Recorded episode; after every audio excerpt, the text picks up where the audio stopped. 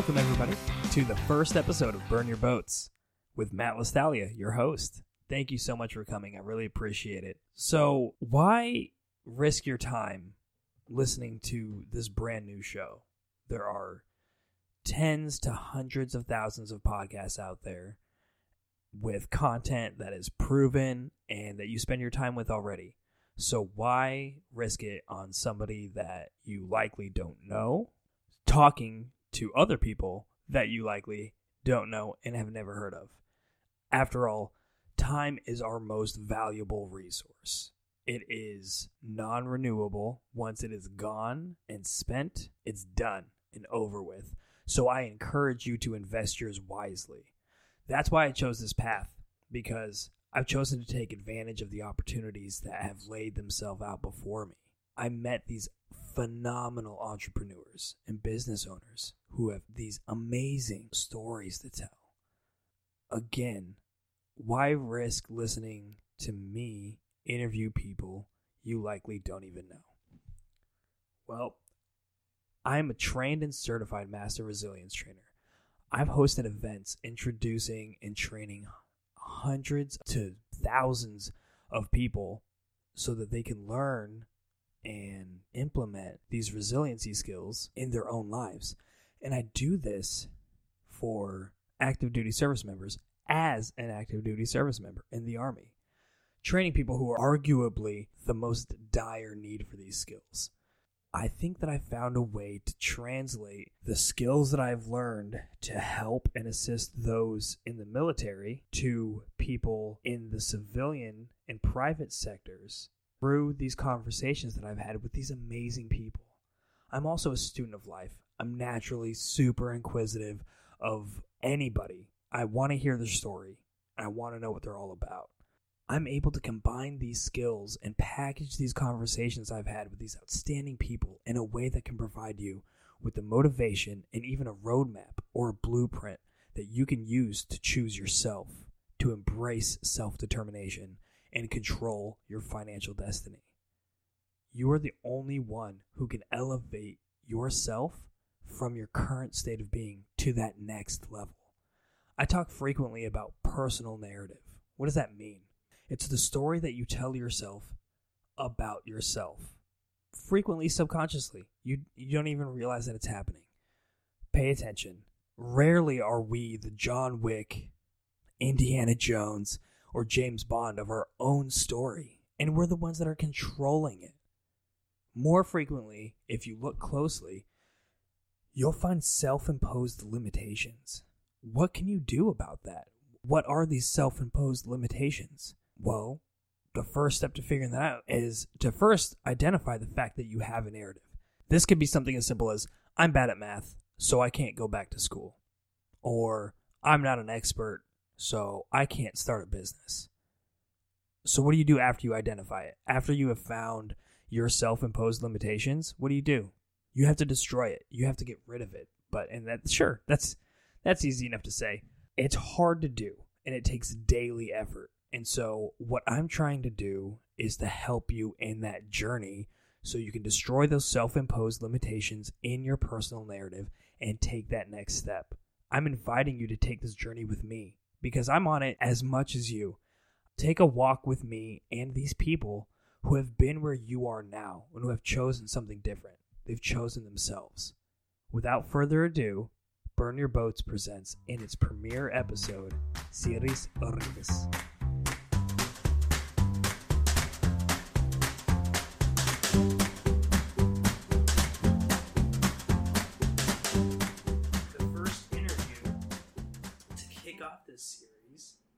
Siris, Siris Rivas. So, rather than me fumbling and trying to give you her list of accomplishments and, and her uh, professional pedigree, uh, I will let her explain her background. Hi, everyone. Um, thank you, Matt, for letting me be on your show. It's been a long time coming. It has. And yeah, gosh, uh, I do a little bit of everything. Um, one of the biggest parts of my business are Access Consciousness, which I'm a certified Access Consciousness facilitator. And that takes me around the country and around the world facilitating classes. And I facilitate Access Consciousness classes online as well. And before adding on Access Consciousness to the different businesses that I have, I was a speech language pathologist and I'm continue to be a speech language pathologist in schools and I give give and provide speech therapy to children and families in schools, different consultations and evaluations online. Um, and for me, they're not really separate. Like That's all beautiful. Of, That's absolutely like a huge aspect of this that I really wanted to cover is Mm. is one that it seems like very frequently that when you're talking to somebody who has that entrepreneurial spirit um, that that is taking control of their own life that it's not it's not one thing Mm. right it's it's there's a passion and a lot some sometimes and it seems like with you and, and your specific choices and and what you've decided to do is that it is it's to help people you know it's it's specifically it's not necessarily to provide a good it's providing a service Mhm. right? And that's that's an awesome thing. And i knowing already a bit about your background like the the bleed over from one to the other because it's like you were phenomenal in one and then you were phenomenal in the other and then like the magic that happened. And so we're definitely we're definitely going to get on that but what i want to do before we get there is uh is kind of dive into um kind of like your history with each and so Yeah. going kind of in the order of the way that things actually happened. So, talk about like your your origins, like what what brought you to speech language pathology. I didn't even know like what that really was, or that there was like a specific profession or what that was called until I met you, and I was, and then I you explained it, and I was like, oh, well, of course, course, but that exists in the world. yeah, exactly. So not only did you know know that that existed, but you chose it. Yeah. Um, all different kinds of therapies, including speech language therapy, was in my life from a very, very young age because both of my siblings required that. Uh, I'm the oldest of three, and my sister, who's just born two years after me, she was born with spina bifida, which is a congenital disorder that stems from having a hole in your spine, and depending on where in the in the spinal column it is, it affects different organs. And so for her, it affects it affected her mobility and the function of a couple of her organs. And it, she also had hydrocephaly, which is an excessive amount of cerebral spinal fluid in her brain. So it was creating a lot of pressure on her brain, um, which can create a lot of complications. So what they do is they put this shunt, which is a device that drains some of that excess liquid so that the brain doesn't have that pressure on it. Um, and within that, there was a lot of different therapies that were involved in her couple, the initial years of her life, and then pretty early on, she started stuttering. Um, and that actually runs in my mom's side of the family. It was pretty prevalent, but nobody else received services. It wasn't really a common thing in Puerto Rico where I was born, and it wasn't really available to Cita, my sister. So when we moved to the United States, she was getting therapies and services and follow ups for all of her medical related um, complications. And then when the stuttering developed, she started getting speech and language therapy. So that was where I was first exposed to it. That's really interesting that there was one the a lot of surgeries really blow my mind with like one like the simple it's like the simple nature that went into like this the creating of the solution of it. It's like, oh look, this vein's clogged. Let's stick a balloon in it and blow it up and like we'll make it bigger. Like what? Oh, and that's something that we can just do. And so with the shunt that you were saying, like it's it's like, oh yeah, well we just we need to get away to decrease the pressure, right, of the Mhm. fluid and, and get it drained down.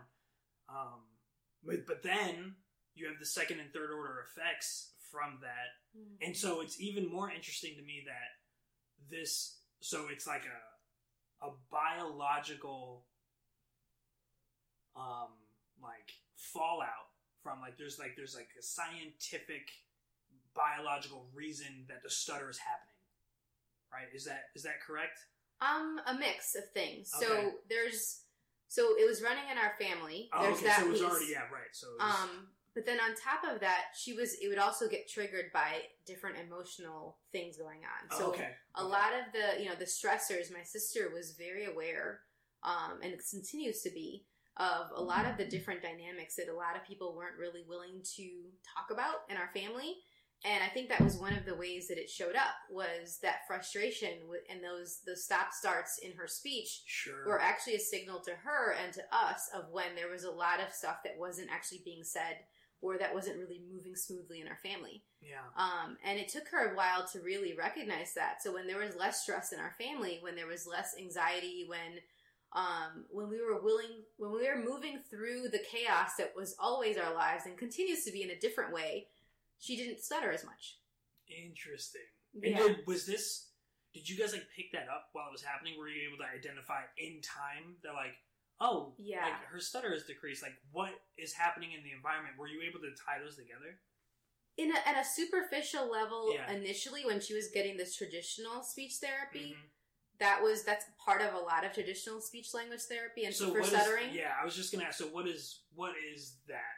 it often talks it also involves like you speaking slower pausing more having Okay. a breathier onset because for people who stutter it's usually the initial parts of their utterances that it's more likely for them to have a disfluency which is what we call it because everyone has disfluencies where we go um Sure. uh, uh, like, and we insert words, we revise it, you know?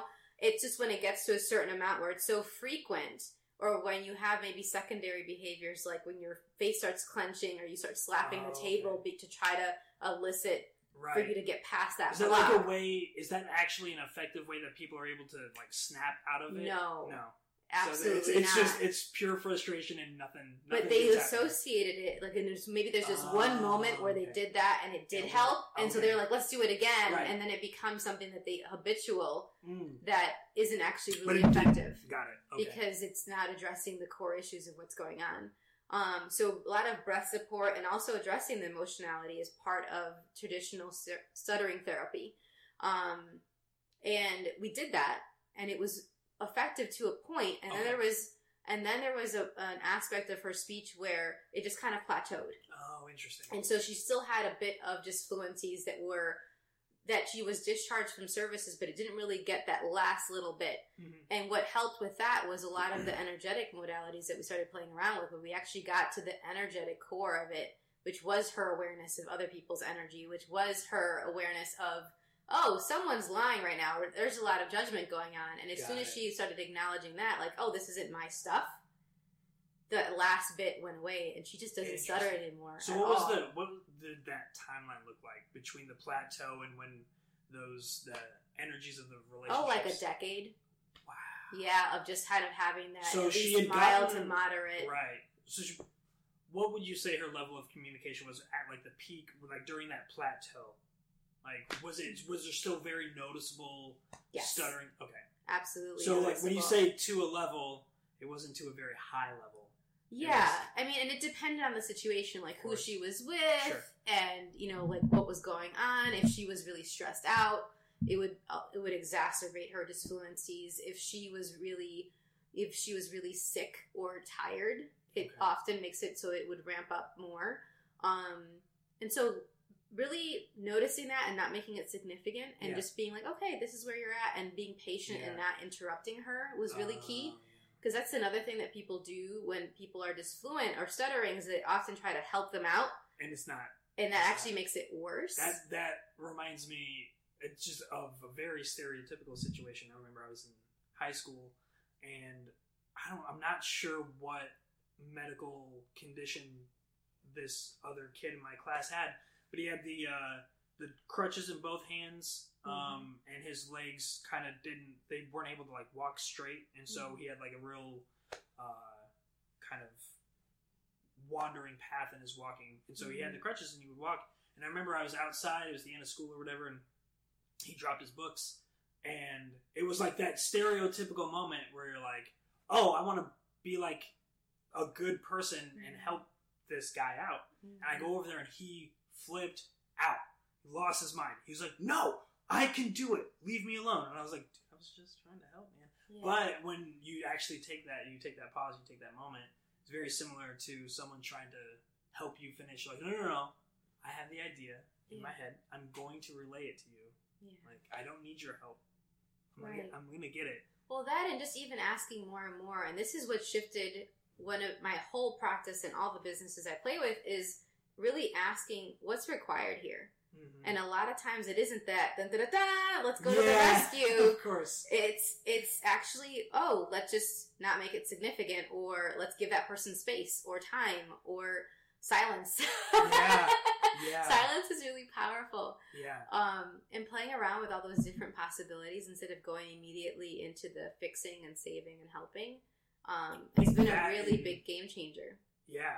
I think that in a lot of areas of life, even in just like Everything. I can't think of one that like, like you know what I need to do? I need to fix. Like, and that's what I tell a lot of guy friends. You know, when they're talking about like they'll be complaining about their relationship or whatever at Yeah. work, and they're like, she came home and she was saying this, that, and the other. I told her, all right, well, if you want to fix it, then go do that. Like, that's not what she wants. Mhm. Like, they don't want nobody, and you don't want that either. yeah. When you come home and you're complaining about a problem from work, you're not necessarily looking. You may you may be neutral. yeah. You know, like I, you're not searching for an answer. You know, but Mhm. sometimes you may be more receptive than others to receiving one. But it's typically not the reason why I see people are, are doing it. It's it's more of it's just like venting.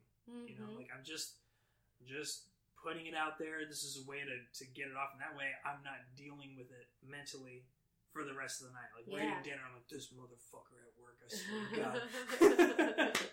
and so yeah, that's uh, I think there's a lot of power there. There's a lot of power in that, and Yeah. just and just acknowledging that situation. I heard it in some sitcom where there was like it was like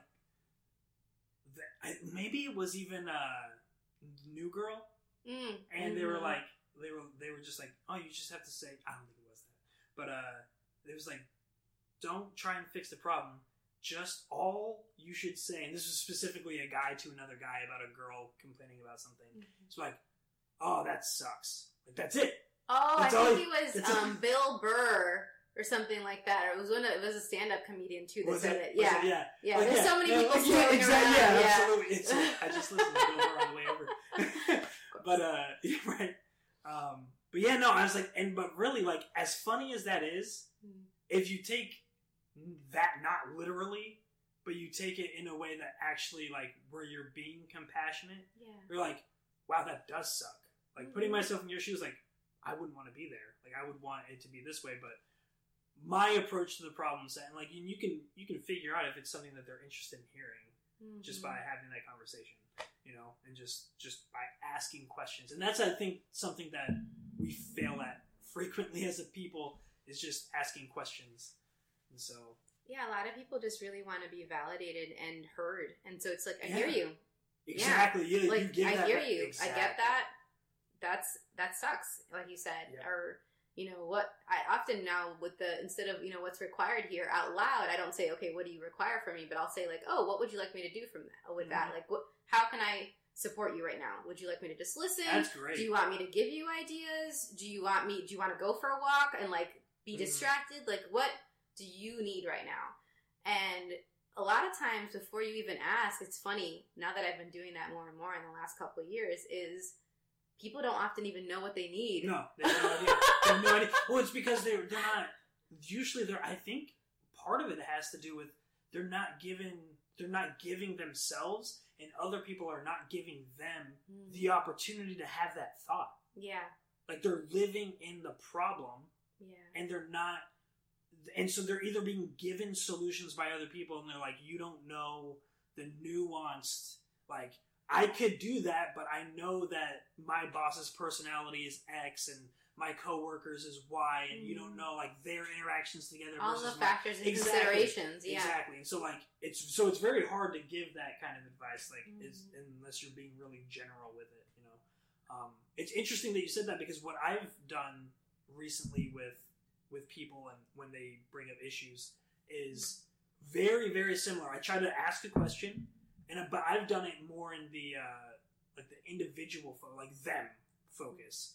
Like I wonder what I like I wonder what you could do that would that would make that better? Like what Mhm. what change could you make that would like bring you to uh that to your relationship with this person better than you ever thought it better than it was Yeah. before this problem existed Yeah. and uh And and, then, but i get the know- same You know that I'm receptive to that, but especially using Access Consciousness tools, which is all about being in the question, and that's why it works with every area of your life, and I can use it in my businesses and with interpersonal and everything, is that not everyone really wants the questions yet. Like they just want to be heard, right? Like they, and that's why I've been staying. Because I, I did that when I was first using Access Consciousness tools. I was like, okay, I'm going to ask more questions, but Mhm. some people just want to be heard. Some people just want your presence, or they want you to give them a hug, or whatever Yeah, it is. that's a good point Um, and and then if if I do get that they're willing to receive a question, or it's the time for that, and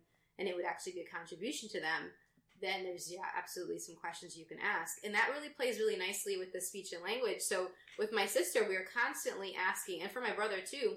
We're like, okay, what else can we try? What else can we try Yeah. that's an intervention? What? How else can we create more ease with her speech? sure with her health because she had eight surgeries the first couple years of her life. My brother had three major ones, and we didn't even want to write his birth certificate. But like because we were like, well, he's gonna probably die any minute, so why bother? Kind of a point. Yeah. My brother was born with diaphragmatic hernia, which is a hole in the diaphragm where all the organs that were below his diaphragm were up in his chest, not allowing enough space for his lungs and his heart to function properly, for his lungs to even really grow. So they pushed all the organs down, sewed up the hole in his diaphragm, and he also had a heart murmur, which is just like a, a small hole in his heart. So he had all these major surgeries, and he had machines breathing for him and things like that. In the midst of all that, where we were just like navigating, is he going to be alive? What would what do we need to do to like keep him alive and functioning? After those first couple years, you realize that he wasn't responding to his name. And so that's how we discovered, oh, okay, now that we've gotten through the hurdle of like, you're living, you've chosen to live. yeah yeah Thanks for being here. thanks for hanging out you we know, appreciate it so grateful. All right, now, oh, you're not responding to your name. Let's get your hearing checked. And we found out that he had a profound to severe bilateral sensory neural hearing loss. So that means basically there were a lot of words right there yeah, I'm going to break it down. So it's both ears, and it Okay. involves the inner ear instead Okay. of like the bones of the ear. got it Um, and it's been amazing because my brother, like he, w- I was just talking with him last night.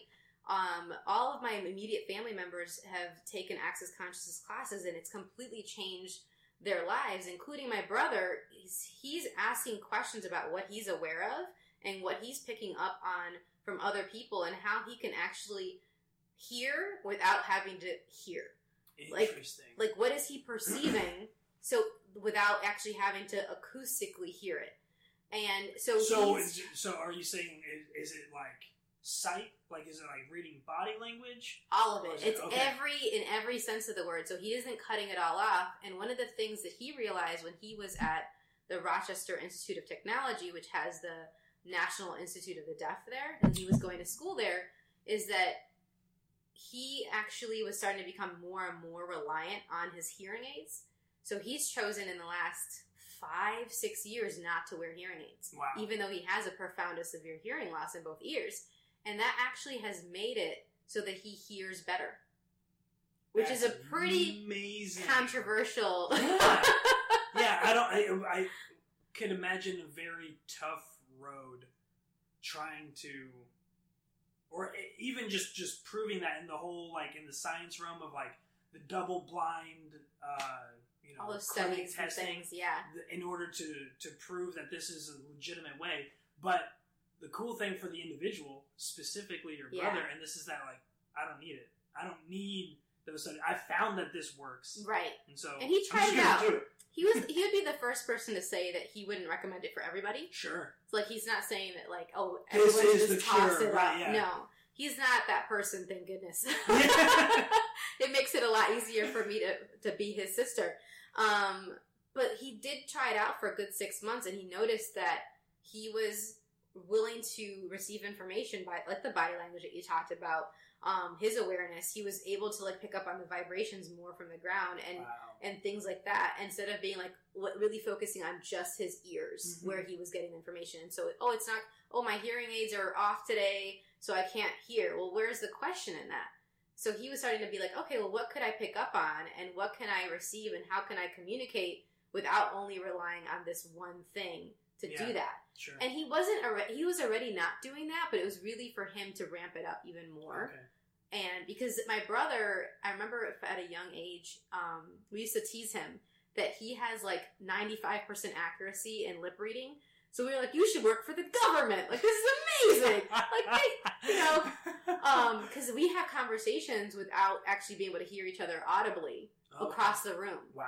Like, and that we started doing that when we were kids, and we still do that. So It's almost like like when kids like family members come up with like their own like their own language, language. They yeah, start using like pig Latin and stuff. Like, nope, don't need it. yeah. Just the lips. that and also we fill each other's sentences and, and those kinds of things too but it's been really uh, revolutionary for him because he felt he was choosing something that was empowering him Yeah. more and that's what happened with my sister as well is when she realized oh wow like i'm picking up on so much other things that aren't mine like and i'm not wrong this is actually a gift that i was stuttering it was actually just information that my body was giving me.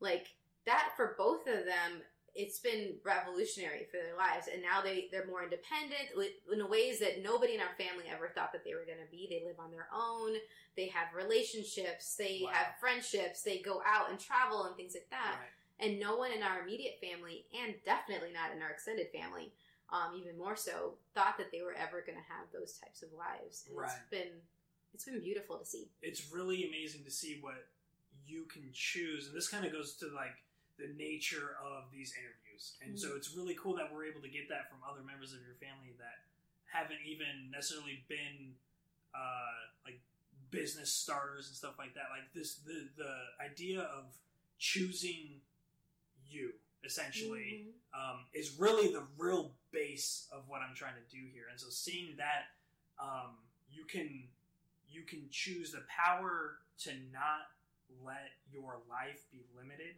Mhm. by other people's perspectives.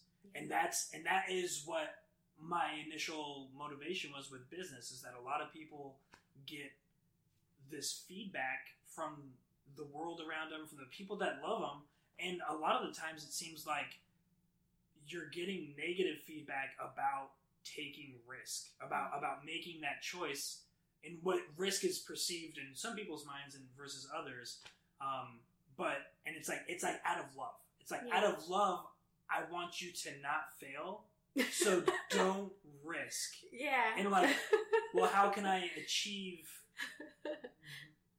everything that I've ever imagined and beyond that? How can I expand without that risk? Yeah And so that's something that I wanted to talk to you about. And so I wonder, it has did did any of that play a role, or how did I would imagine that this probably came into play more towards um, your shift. So ju- just to go back to like your your career in speech language. Mhm. So when you first for what what are your what are your acumen? Let's talk you up for a little bit. so what's, what what are your credentials?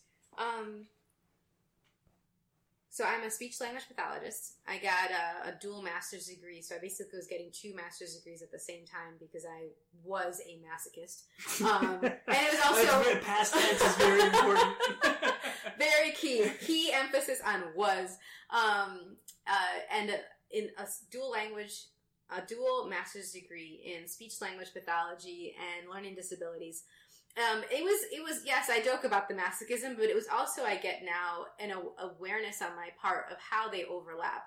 That I knew that very quickly in education and beyond that, that there is going to be these cases where kids would have speech and communication difficulties and then they were going to have academic difficulties Absolutely. and i wanted to be able to even if i didn't choose to do academic remediation which is where you address like the math and the science and the reading and writing Yeah. skills of a child or an adult for that matter um, that there would be this i wanted to be able to know what tests that they were going to be using and the lingo so if i was going to be collaborating with other professionals that were handling that i i had that platform to go off of It's very powerful to be able to communicate with those people that are able to make changes yeah and to be able to speak their language. And it gives you instant credibility in the conversation. it really helped immensely That's and then awesome. on top of that, I also knew that there were a lot of um, families because I'm bilingual in Spanish and English, being born in Puerto Rico, and I wanted to make myself available to those families who might not know the jargon like that, like that I know, and be able to translate it and make it palatable to them if the professionals that they are working with that were doing these assessments or were working with their children didn't speak Spanish. And that Right. and that's exactly what ended up happening when I was working in the Chicago public schools. Is I was translating a lot of the meetings. Like I'll, I'd be one of the few people in the team, so in the quickly? multidisciplinary team that spoke Spanish. Okay. How quickly did that happen? From so where did you go to school? Um, I went to Northwestern University in Evanston, Illinois, the Big Ten, like we were talking about earlier. I went to not even a full football game. I know it's horrible, but I still love Wildcats. well, and, and so there's a lot of courage right there. You just you're willing to acknowledge that. I tried. I really did. Turns out, uh, you actually went to school to get educated. Yeah, well, there's Absolutely. learning that happens at the football field, I'm sure. And, you know, I have friends that were cheerleaders and uh, both male and female cheerleaders, and that um, they were on the team and everything. And there's a lot of learning there. It just wasn't my jam to be in the blistering heat or the bitter winter yeah, right. for five plus hours. I can't do it. Um, got things to do. But here's the thing: is that like at the school, it was amazing. I went there and uh, I went. I continued on there for grad school, and and it was one of the few places in the country that had this particular dual master's program. Oh, I think wow. it was maybe like one of three. Yeah, that's gotta. I gotta imagine that's that's slim pickings. Yeah, so I was really really grateful for that. and that you I were was already able to do living in. Chicago at that time, right? I was well. Evanston's a suburb of Chicago, so I was living in Evanston Oh, so for were- okay. undergrad there. But prior to going to school, did you have to move to go to school? yes, Okay. hmm Okay. I was moving well from the suburbs of Chicago. Okay, but Yeah, you were it's still in the relative, relatively area. local, so Yeah. that's amazing.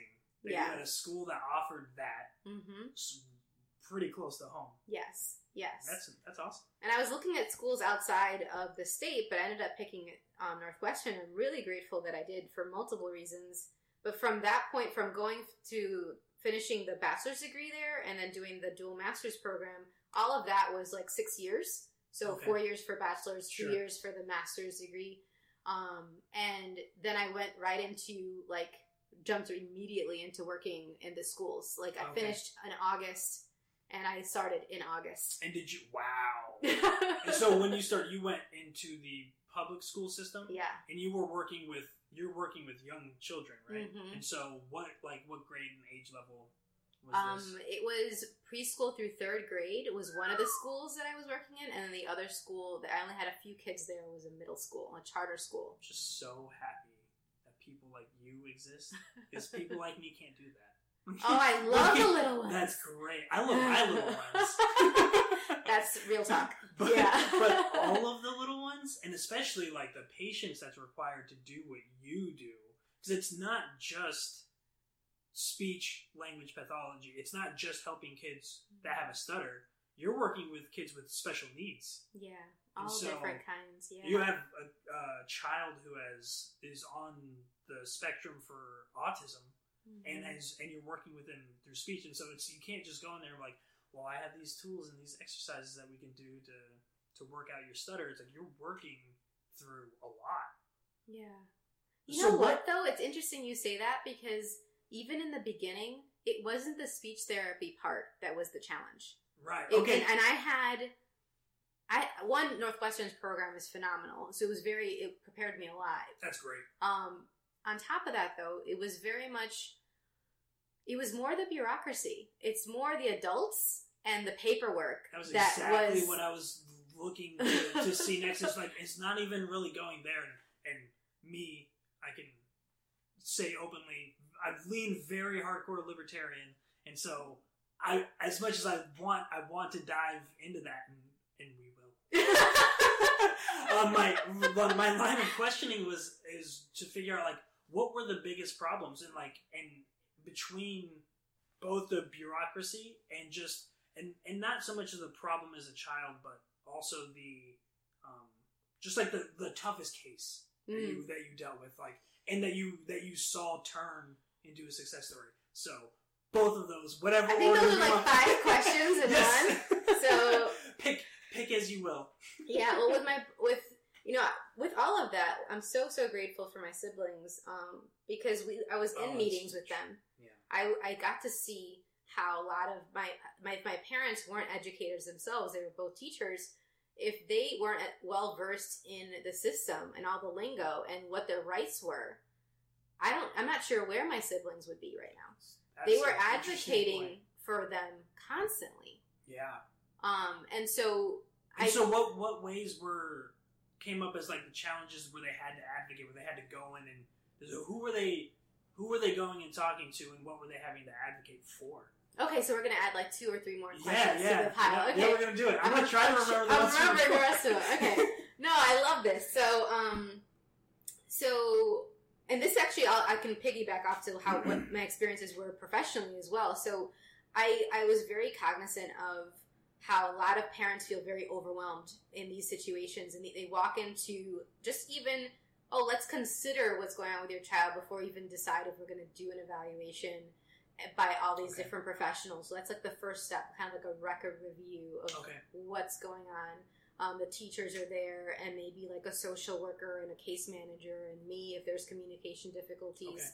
Um, And or- so everyone has their their files that they have on this child. yeah, or they or they don't have anything, and they're asking the parent all these questions Okay. to see what's going on. So they're asking the parent and the And, and, the teacher happens. questions. This happens when an issue has been identified Yeah.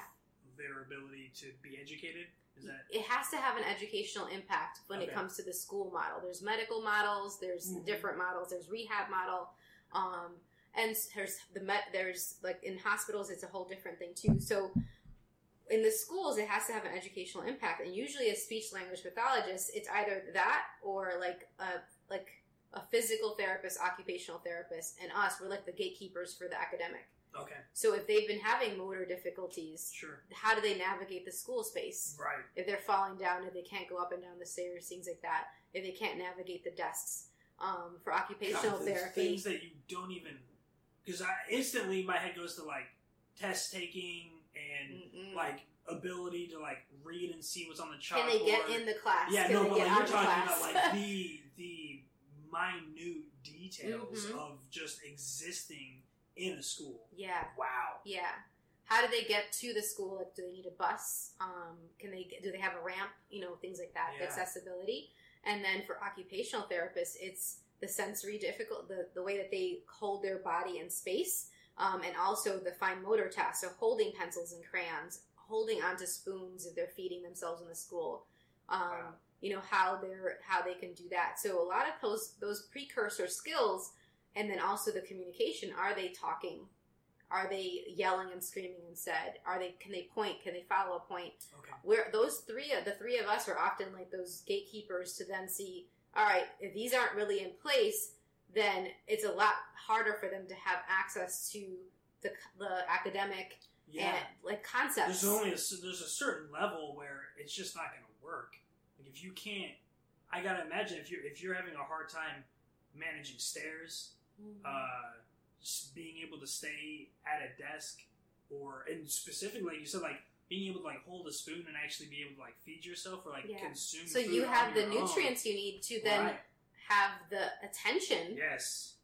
You and gotta- energy Yeah. to cap to like pick up on this information that's coming at you from the teacher Yeah. and your and your fellow classmates because you're learning from the classmates too. And then if you require that additional attention in order to accomplish those basic things, how much is that taking away from the other students? Like if the teacher's required to do that, you know, mm-hmm. so I can see how that could get very complicated very quickly. that so so that was what was going on with my siblings is um my sister she had physical therapy occupational therapy. She had braces on her legs. She had a walker at one point. She, sometimes she had a wheelchair. And as she got better and better with her motor skills she went from wheelchair to walker to braces. And now she and then to smaller braces um and on her feet and legs. And so uh, that was all these considerations and then she also had speech therapy. So your parents your, these parents will come into these meetings and they have you know a football team at, talking at them. Yeah. um That's and it, overwhelming. it can be. It really can be. And even for my mom and dad who were you know educators it was a lot. So one of the things that that I took upon myself when I was start, first starting off is to be that person that was speaking to the space of possibilities between the parents and all the professionals. And not just because a lot of times I was translating for the bilingual families, but even if it was a monolingual family, I would mm. I would stop everybody and be like, "All right, let's wait. Let's pause. Mom, do you have any questions?" That's great. Hey, How many you- times like, does that does that event occur without somebody like you being there? Yeah, because they'll just like they'll just, Oh, just talk and talk and talk, Yeah. and it's like they're just trying to get through the information. It's like you're not actually Like, being no, no, no. present. What's what's the and that's another thing. What's the purpose of what we're doing right now? Like, are we are we looking to check the blocks? Do we already have the end state in mind, or are we actually trying to figure that out together? Are we trying to affect, or are we effectively communicating Mhm. this information to the parents? Yeah. you know, in a way that they understand. Because I know being in the military that there's like if you're trying to talk to somebody about military stuff and you want you and it just goes back to the jargon conversation we had earlier. Like you want to, you can spit jargon. That's one of the things that I think they actually teach you when you're getting out is like lose the jargon. Like you can't, you cannot, you have to find a way all to the acronyms and Exactly. And so the Mhm. same thing. These parents are going in there, and you're you're then as a parent, you're communicating with these people about this topic for the first time, potentially ever. Mhm. And these this cast and crew of people, that's what they do. yeah, And so that's great that you were there to be able to just actively step in and Mhm. take force a pause. And did you see? Did you see a lot of parents like regroup? In Oh my gosh, the level of relaxation and gratitude. Because they would instead, and that's the other thing too. Then instead of trying to like be like, "Who's talking to me?" and all these different Yeah. things, they would just be like, "I'm just going to look at her." Yeah, And Yeah. then if I need to glance every once in a while at some few people, it'd be like they'd kind of use me as like a touchstone to be like, like I sometimes they'd tell me like they gesture or they I'd see something in their face that would let me know, okay, I need to stop everybody again so that they can ask for clarification, so Sure. that they can can you know we can go further into what the implications of what we're talking about are, you know, Yeah. things like that. Um, and so let alone all the emotionality that can come up for parents. Oh goodness! Like, Like, this is it's one of the most significant points in their and their children's life. for some of them, it's like life and death because Yeah. if you if a child is choking or aspirating on the food, and they're like, I don't want my child to choke on food, but I also like them to have the nutrients that they need to grow and learn.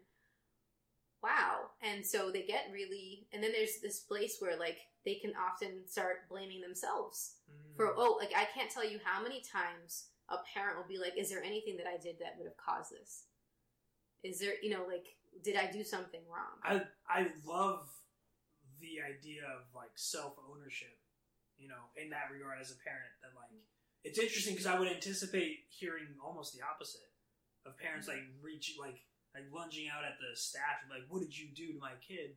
And so I think not that, in these i mean in, in yeah. more maybe more typically developing kiddos right, um but for a lot of them sometimes it's just a surprise like oh, i didn't realize that they were behind Right. or delayed in this and so that's eye-opening Mhm. because they don't have it might be their first kid or they might not really get what the expectations are for Sure. school yeah, um, there's a lot of parents that I've worked with where their educational level is very low themselves, so they think their children are rock stars because they can they can do the basic things. right, Um, and they're all a gift. It's just a matter of like actually educating the parents of what the child requires skill wise and to succeed in school. yeah, Um, and then being like, you know, these are the amazing things that are ra- about your child. These are things that are right about them, that are wonderful, that are a gift, and we're going to use those yes. to then work on the things that are more challenging for them. And so continue to frame it that way. Like I from the beginning I was always looking at okay, what's right about your child and making sure that the parents Sure. aren't only hearing the negative yeah, because a lot of times that's what also happens in these meetings is that and they've they've actually now have workshops just training people to do this where don't look at only the weaknesses like really meant start off with all the strengths Yeah. of the child and, and of the person that you're working with well that can really when you have limited time with these schools and you're having all these evaluations and all these things sometimes they don't focus on that enough and they go into everything else They're more. like, let's just get the problem out there. Let's get it knocked out. This is what we're gonna do to get it fixed. and a lot know, of times so- it's it's really beneficial to not just do it in the beginning to be, revisit yeah. the rightness of your child and you as a parent throughout Oh, the, the, meeting. It's it's the concept of the what is the compliment pancake or compliment sandwich or whatever. I haven't heard of that. What is So, that? It's like if you're if you are correcting somebody Uh huh. And you're concerned they're the type of person that's that doesn't take kindly to that. hmm Um, that you you start off with a compliment. You start off with like, hey, listen, when you're doing this, when you're like sending these reports or whatever, like you you're doing fan like this is great. I'm glad that you're sending it to these people Mm-hmm. because these people are the ones who really need to know it, and so the fact that you know that's like that's awesome. That's great. Um, when you're sending it, if you could if you could just change the format to this, that would make that would make it a lot easier for everyone to understand, which is the corrective criticism, right? Yeah, yeah. And then you bring it back, and then you add another one at the end. Um, Another compliment. yeah, another compliment. So that way you're starting it off with like, I "Hey, it. I'm yeah. broaching this. You're Mhm. doing good things. There's some things we can do better, but listen, there's there's still other stuff that you're doing really good too. Like I appreciate the effort. So they walk out with the so- last thing exactly the first thing. Like Yeah. you're you're breaking it. You're breaking the ice kindly, and then, and then yeah, and then you're and then you're sealing the hole back up like in a, in a in a positive way. And so Yeah. it maintains that professional relationship. Mhm. It doesn't leave them feeling, you know, less than and just Mhm. like no, it's just. So I remember the first time I heard about that, and I was like, "I'll play," and I have used it, and oh concept. my I goodness. I didn't know that was a name for it, but I Yeah. use that all the time. Yeah. So I'm gonna totally, I'll, I'm totally gonna name that now. Do and, like, acknowledge Do that. Um, so I'm trying to remember the other question. So some of the most difficult aspects of my work, um, with the speech and language therapy is is actually the paperwork because it takes a lot of time away from the direct service. Uh, and even when I moved from working in the Chicago public schools to then working in home-based therapy and then and then choosing to go on my own, which I know you wanted to talk about like that path yes, and absolutely. that and like the questions that I asked and the choices I made to go there. Um, and with all of it, it's healthcare, and healthcare Yeah. is a lot of paperwork. Yeah. Um, and especially with the Chicago public schools and the home base, which was early intervention, which is state run. It's there's Medicaid involved, so you're having to prove all these That things was you're what I was going to ask. Is like, is this is a lot of the payment for your type your type of services? Is it insurance that would take care of it? Um, when I was in the schools, it's it's Medicaid, at least Mm-hmm. in Chicago. In Savannah, it's not Medicaid, but it's still state run. So each place is different. Each setting is different.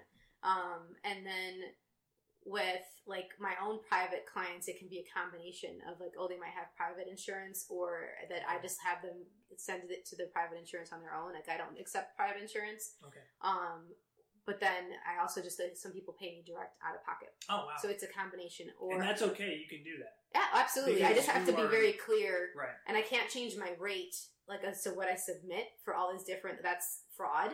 So like for everybody, I say this is my rate, and then depending on the system, it gets addressed in different ways. Okay. And so, are you do? Is does that happen through like a centralized system for health- healthcare, or is it like like who are you when you're talking about submitting? I, I don't. I don't even want it to be that way. I'm just curious. but You mean there's like to be cohesion and for it to be effective and like Yeah, have so- everyone be on the same page? Yeah. And oh no,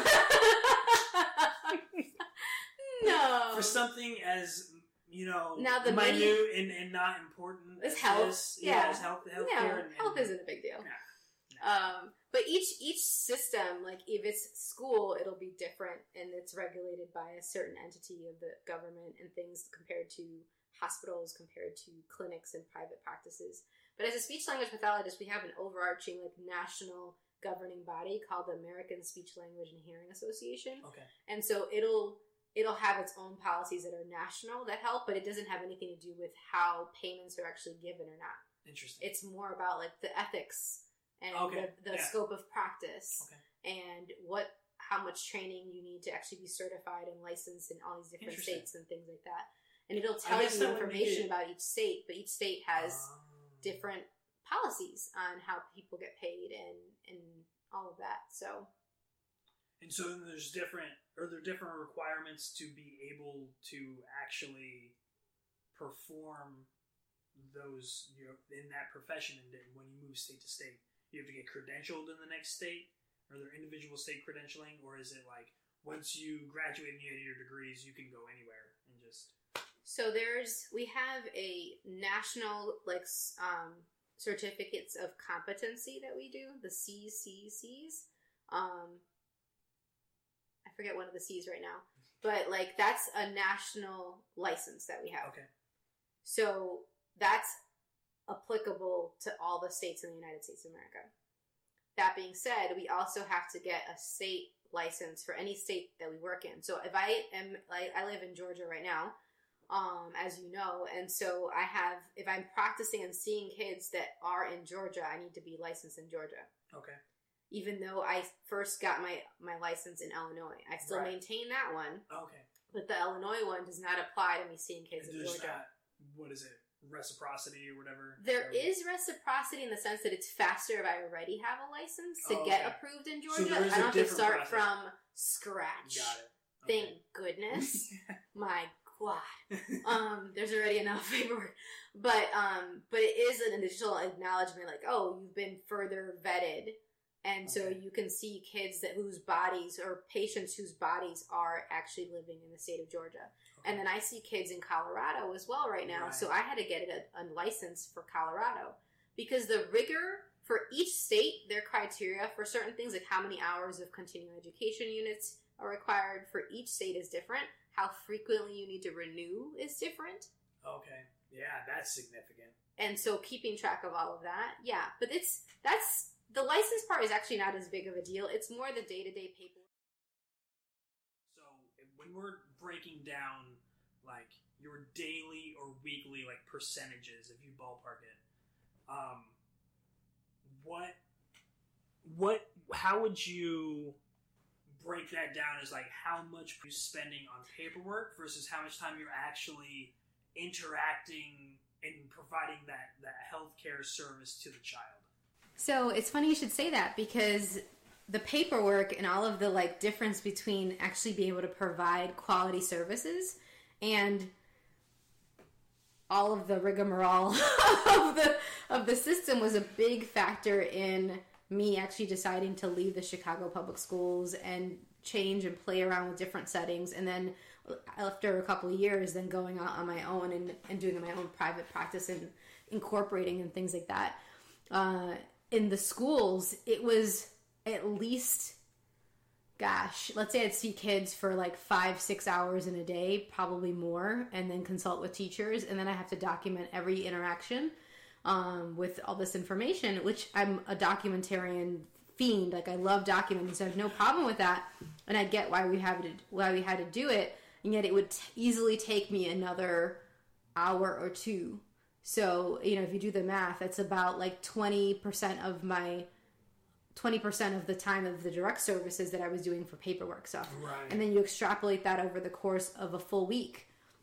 And that's not that's just the direct provision and consultations. That wasn't even evaluations. When you do evaluations, you might do an evaluation direct time for like an hour or two and then you spend about triple that writing up the report. Oh wow. So it and scoring all the protocols and things like that. Um, so for me, that was a really big factor. And I remember when you were talking about like, oh, you know, some of the challenges of, of working in in speech and language pathology. Well, it also really depends on your choices. Um, I took on, and I continue to take on some of the more challenging cases. So if you have a case where it's simply just, you know, articulation, where it's the sound production, or like R's and L's and S's and things, where, or you're just taking on um, stuttering in a more mild or moderate sense and not the more severe level of stuttering, where there's all these other like tics and and body things that are coming up with them and emotional um, aspects of it with anxiety and depression and whatnot. Or if you're you know you have a, a kiddo or a, um, an adult even that is that is kind of just looking at only one area of their life and it's really just communication and, and there's not this comorbidity or coexisting diagnoses with other things like cerebral palsy autism add adhd um, if they have like other factors in their life like poverty and neglect and abuse. Uh, i remember i was a masochist so i would take the cases that had as many of those considerations as possible. Stack it up. Yeah. and at first it wasn't it wasn't me choosing it in a way that I thought I was consciously choosing it, but by choosing to work in the Chicago public schools right out of grad school, that's part of it. And it was it was great and I'm so grateful I chose that because now anything that comes to me, I know how to handle it. Cuz even within the first year, it was my caseload was about a third of it was profound to severe kids with autism that were like preschool age. And then a third was a, where there were a lot of children that had um, learning disabilities in addition to communication difficulties. So I was collaborating very intensely on a weekly basis with the special education teachers. And then a third of it was probably like any hodgepodge of stuff where there were like chromosomal disorders, like where you can't they don't even have a name for it. It'd be like hqrx1 and you're like let me look that up because no one knows what that is. Right. um except maybe the doctor that created it like named Yeah, it yeah. like back in 1923 you know? Um and and so there was this mix of things. And then overarching all of that about mm, probably 80% of my caseload, if not more, and it would fluctuate year by year, were children with dual language learning or they would be English language learners, as we call it. Uh, so even if they were born in the country, they're still learning English. Like they still, that's still not the dominant language at home, Right. or it's not spoken at home at all. And I was really grateful because I am a language geek. so like I loved it. kind of fitting. It- it's, it's part of why I was like, oh, I could totally do this as a career because I love languages and different cultures. And in my in the school that I worked in, in the Chicago public schools, it had 44 languages represented in the school. Wow. And so I get to hear languages, all these different languages all the time, and also got like very direct experience navigating all of the different cultural components of of special needs and special Mm-hmm. abilities, how that's being how it's seen in other countries, and then they come in. How for many parents, their their primary like their priority when they come in isn't about the speech and language. It's getting food and getting the services because they're african refugees or they're coming they're they're political refugees you know? Um, they didn't even have this as a as a possibility in the countries that they're coming from um, or they're dealing with you know trauma from war and you know all these Their, hierarchy of needs, they're not Yeah. at that. the- Maslow's Yeah, exactly. hierarchy of needs. exactly. Yep. They're they're focusing on the those top tenants. You know. Yeah. It's just like we have a we have a we have a roof, yeah head, right? Like water every, like every night. indoor plumbing Yeah. what Yes. huge thank you so Yes. grateful um, so looking at that and then actually acknowledging it and, and from their parents and being like okay i get that this is where you're coming from and let me know how i can support you as you're navigating that while also knowing that for me my role is for to communicate what's going on with your child to you Yeah. while knowing that this is you have a bunch of other considerations in your life and for them to be more successful in the school so it's one less thing for you to worry about so really framing it as like it's the benefit to the kid Sure. now and in the future it's the benefit to the parent and the family now and in the future and let's all work together in whatever way we can so it's not like it's it's like you know what you just need to suck it up mom because Yeah. this is what's important it's like that's not really gonna work um, and it's not very honoring of anybody for me to do that No. but it's a, it's the, yeah, like you said, it's not gonna work. It's not effective. yeah it's you not know? And so, and so is would you do you think that those are some of the the the dynamic of the parents? Would that create the more difficult um, children to work with, like versus the actual issue that the child is having? Yeah. It- it- was it more difficult to overcome when there were problems with the parents versus like the most difficult speech impediment or condition that you ran into? I guess I mean it's entirely different problems. But there it's it's kind of like I can have I've had cases where like no one had any hope for a kid. Like at all. Like they were just like, let's just see if we could just get I them to wouldn't do have this. even considered that as being an issue that you would have to encounter. Like let's just coast and let's just like get in, get out as soon like you and this is the message that I'm hearing from the other therapists that are seeing the child. Right. And so then I come in and I'm ready to play Like, and I'm ready to yeah. talk. And this is actually more in the home base because I got to see and interact with the families and the parents more when I was doing home base, which is part of why I shifted from the schools to the home because I was like, I really want to talk to the parents more and get in Yeah. and see what's going on in the home because a lot of these kids would come in and within a couple of months, I was like, you don't need services anymore. So if you had gotten it in early intervention, we probably wouldn't even have needed it in the school. And so you would have been able to hit the ground running a lot faster at- when you came here for preschool or kindergarten. So I was like, let me go to where it starts. Oh, it's in the home. It's with the parents and with the daycares or whatever that they were in How before long did you school. spend in the schools before you made that shift? Five years. Was that that thought process that you were just discussing. Was that the primary motivation? Like you saw that the problem could be more effectively addressed if you got out of the schools and went straight to the homes. It was multiple. There was the there was that big picture idea of that. Like, okay, this isn't really effective. Let me get to the like to where it all begins, and then plant the seeds there so that there may be less for us to waste time in these meetings for kids that don't even really need services for that long. Like, because then you have to meet again to like discharge them and all that stuff. It's just a waste of resources and time. Absolutely. and but it was also that I personally on a personal note I was chronically sick. And I was chronically in pain. And I was so stressed out. And I was the first one in the school and the last one out. And I was still taking stuff home. And I was like this isn't really sustainable. No. and I was seeing that my caseloads were getting larger and larger and larger year by year. And yet the the demands on me and my colleagues were getting more and more right. and we weren't giving the same amount of like there's more time or resources to do the things that were being asked of us No matter how more. hard you're working, how successful you are, it's not it's not reducing the number. yeah, You know, it's not like you have a hundred, and if you work really hard this year, you're going to get it down to twenty five. nope. You know, it's That's like not nope, how it works. next year it'll be 125. Yeah. regardless of how good it is that you did. And there was there was less staff, and then you're seeing it in the teachers too. So they went from having teacher assistants to having more students and no teacher assistants. So it just it's just pervasive throughout, and I was like, this isn't really to work for me personally, and I would make such a huge demand of myself to provide quality services that I couldn't I couldn't look the parents in the eyes in the same way that I was when I initially started, being like, I got this. We're catching it early. We're in early childhood school. It's remember it's preschool through third. Right. So like, don't worry about it. Like, it's not. Too, it's never too late, and especially because we're we're this is just preschool, kindergarten, Yeah. first grade. No worries, we got this.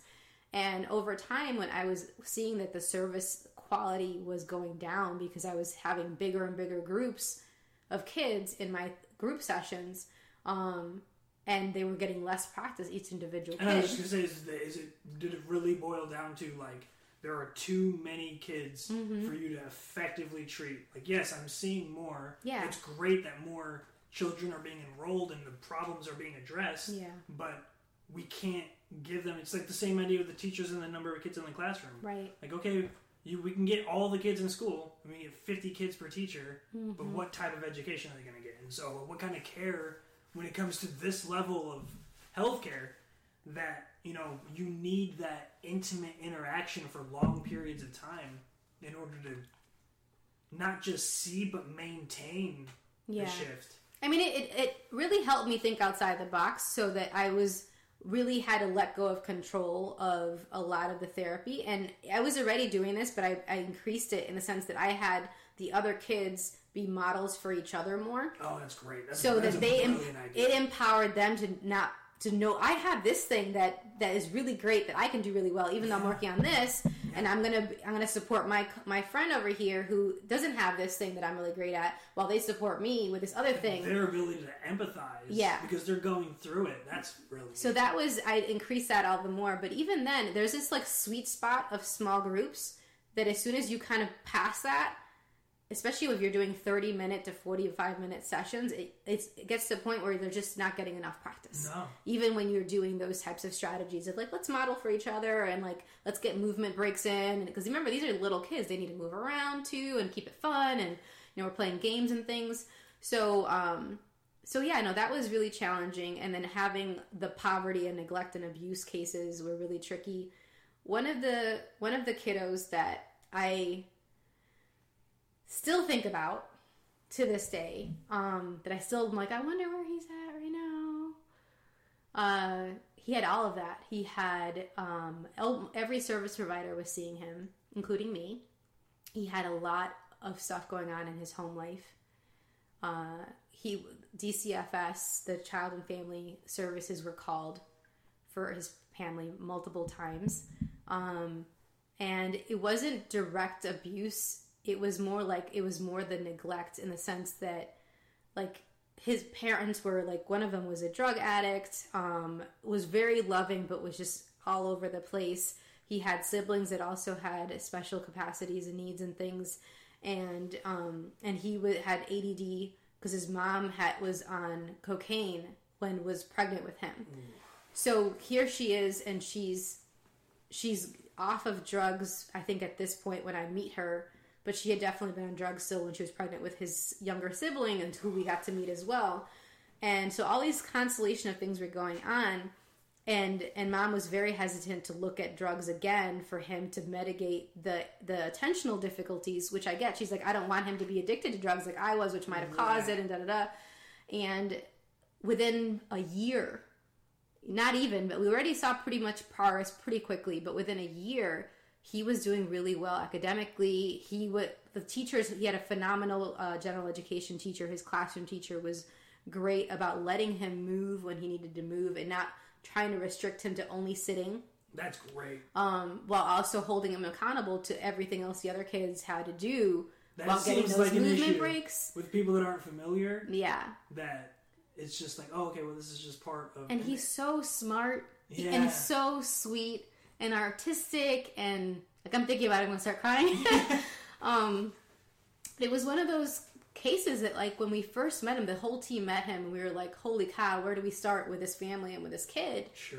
And it ended up being that he he just blew us all away. Everybody's expectations and projections, and and by the time I left the school, he wasn't requiring any speech and language services anymore. Holy and that was then, you know, that was still the I think second or third grade, and he had come in at kindergarten or something. So within like two years or something. That's incredible. Um, maybe three max, and it was just this amazing thing. And then his sister was also in this in this in the system and getting special education services by the time he was aging out, and he was like all about being a big brother to her and like showing her the ropes and wow. like and just feeling really like I got this and I got you and so let's go have fun at school together and and he didn't feel like less than and he didn't feel like he couldn't succeed. He was just yeah. It went so far beyond that. Yeah. It went beyond the I can now take care of myself. Yeah, and, and, it, and now I can it, contribute to other exactly, people. Exactly, that yeah. confidence blossomed into something beautiful for other people. And how many more people throughout his life is that going to affect? Yeah, yeah. That's incredible. And you're doing all of this while, like you had mentioned, being just sick as sick can be, yeah. nonstop, back to back, and you're dealing with these ever increasing caseloads. So, how did that timeline work in with your transition? And did that did that play at all into the decision to get out? I think that's yeah, absolutely. Um,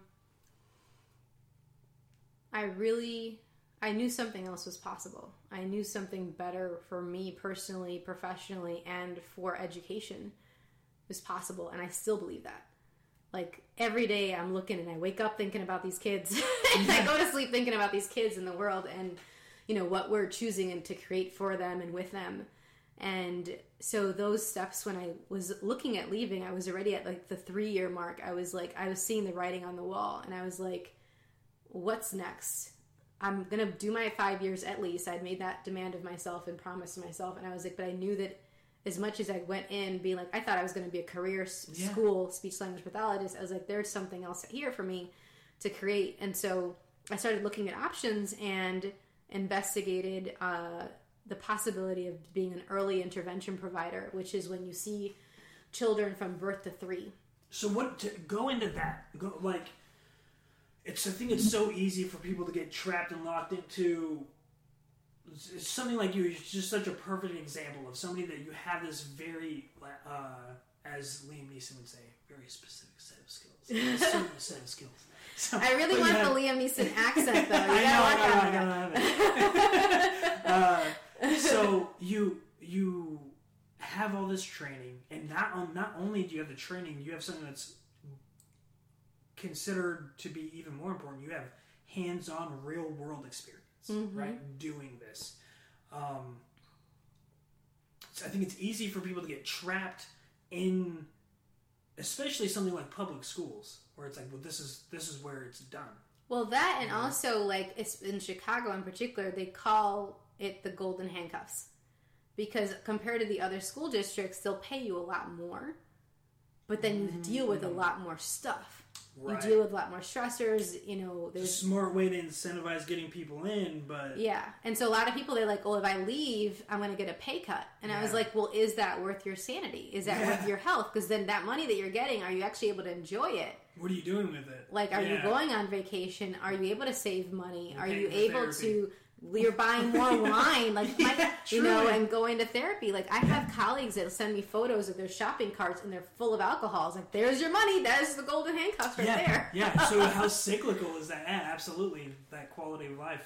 It's- Um, but they so, get scared. So you're yeah, and that's that's that's a huge part of all of this is is that willingness to take risk, right? Mm-hmm. And so what what was there? You're at the edge, right? Like you're you're you're dealing It was before the edge. So I, Yeah, at the okay. three year mark, I was like, I'm really sick. I'm really in pain. I'm Yeah. doing all these interventions outside uh, for myself personally with my health.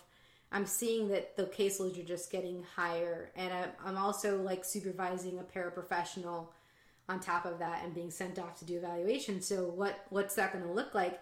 And I was looking at all these other settings like oh hospital and okay. and rehab and, and home base and, and I and I went back to that question of like okay well what's what would I really like to create? Like you were asking like what is this what's actually at the root here? And I was like I want to go back to actually like making a change at the school system level. So let me go to where the parents are. Where are the parents? Where are the people that affect this? Oh it's when they are younger in the early intervention ages. And so you were able to find because there's not a every state has some type of inter- okay. early so, there's, so, intervention there- program so there's a program that is set up by the state yeah that you can get enrolled into. Yes. So you were able to find that for Illinois.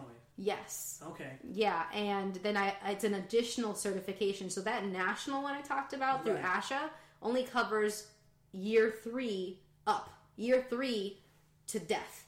Oh wow. Okay. So I had to do additional training and do another certification For to do- specifically for early intervention. for do to do the birth to three. Yeah, wow. because there's some considerations with that age population that don't apply to the rest. Um, and not to mention the whole looking at it as a constellation, like the child within the family Yeah. instead of just in isolation like in a school which you don't really do that in a school yeah. it's yeah. kind of like a like an illusion really that they that it's even a separate like oh let's look at the kid with it's separate from everything else but it's very much a priority in early intervention to look at the child through the through the scope of the family and to the point that instead of an individualized education plan which is what they do in schools Okay. they do an individualized family plan Oh, that's smart. family services plan Yeah. You can just tell even just through the through your own jargon. Yeah. just where the priorities are Yeah. different programs. So, but I definitely had the concerns coming up of like, oh crap, you know, here's all my experience at schools. Am I going to be able to use it in this completely different setting? Yeah. Like, is this, am I going to start from scratch? Yeah. Because in grad school, there are people who, who chose the track for early intervention in grad school. So you could have just done that track or you could done, you could do school age track or you could do adult track. So even though you found something that clicked in Mm-hmm. your mind, and you're like, "This is this is where I need to be to make the difference," Yeah. you still have that fear. And so, and it's it's. I think it's easy for people to look at you now, and that you've already made that shift and change, and they're able to say, "Oh, you were lucky," or that was it, that was an easy transition for you because you did it and you were successful. So it couldn't have been hard. Like, Yeah. you already did it. Like, and they don't. Courage is a muscle, and a muscle that is flexed. Like people that are courageous are not people who are unafraid. They're Mhm. people who step up and make those decisions in the face of fear. And so that Yeah. that is a big misconception that I'm glad that you're here that you we can prove that that's the case. You made it. You had to step up and make this decision Yeah. in the face of self doubt. Like, can I do it? Am I And guilt. That was the other big thing. Oh, interesting. Um, what guilt for uh, the kids you're leaving behind at the schools or in the in the teachers. oh Like, yeah. So there's it's almost like survivor guilt. Yeah. Like they were still, you gonna made be it in, you're, they're gonna be in the trenches still, Yeah. dealing with all of these. without an, an additional asset. Yeah, I mean, such as yourself. It was weekly that I was getting messages from my colleagues after I left, like for about at least the first year, if not longer. Like it, they were like, "Oh my god, you got out right when you were supposed to." I don't know, like like how you did it. You must have known because literally, I left the June of 2011, and that next fall was the first strike in the history of CPS in 20 Oh, years, Wow. and I saw it coming. Yeah. but also for me, it was like it wasn't so much like I knew for sure it was a strike. I was like something big's happening, and that like I. It's not going to work for me, and I need to go now as soon as possible. to Line all Again, this stuff that's up. a perfect example of someone saying like, "Oh, you're so lucky you that you got out when you did." Like, no, you you were paying attention to the writing on the wall. Yeah. And people aren't going to step up. Like, if you're in a niche field, you're in any field, Mhm. and you're paying attention to things outside of what you're directly dealing with, like what's happening with your organization as a whole, yeah. then you can you can at least get a feel for those kinds of things, Yep. and you can make choices to help dictate your future. Yeah. And you and not only did you do that, but you did it in a way that was more self-empowered.